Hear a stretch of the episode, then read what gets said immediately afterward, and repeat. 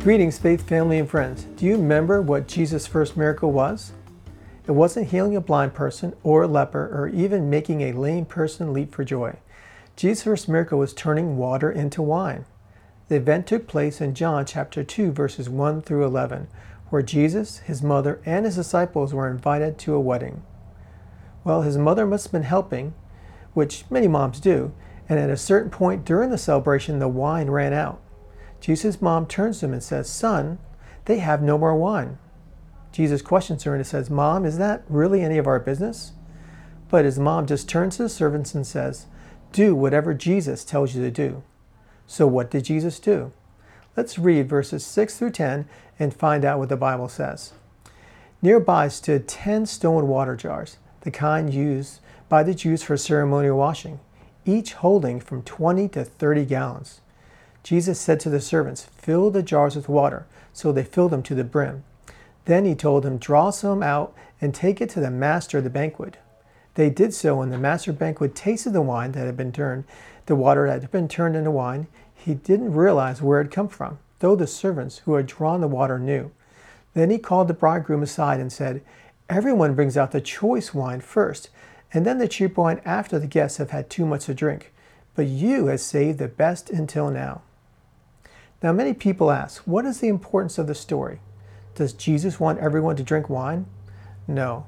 The answer to this question is found in the next verse, which says, What Jesus did here in Cana of Galilee was the first of the signs through which he revealed his glory, and his disciples believed in him. A sign in the Bible is something supernatural that is given to confirm or corroborate or authenticate. In the story, Jesus used a miracle of water turning into wine to display God's majesty. I believe there are two things that we can learn from the story. First, Jesus, God, can provide all our needs. Not just the healing of our bodies, but He is able to put food and drink on the table as well.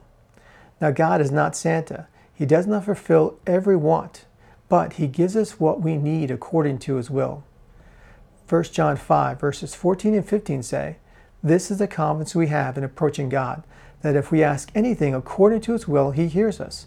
And if we know he hears us, whatever we ask, we know that we will have what we ask for of him. Secondly, always focus on God and not the miracle. Now, I'm sure many people at the wedding feast focused on how good the wine tasted, but Jesus' mom and his disciples saw the miracle and believed in him all the more.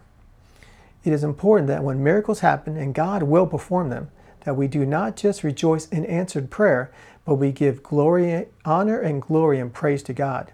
We need to come to a place that we do not just get preoccupied with the gift, that we forget the one who gave it. As great as his miracles are, God himself is so much greater.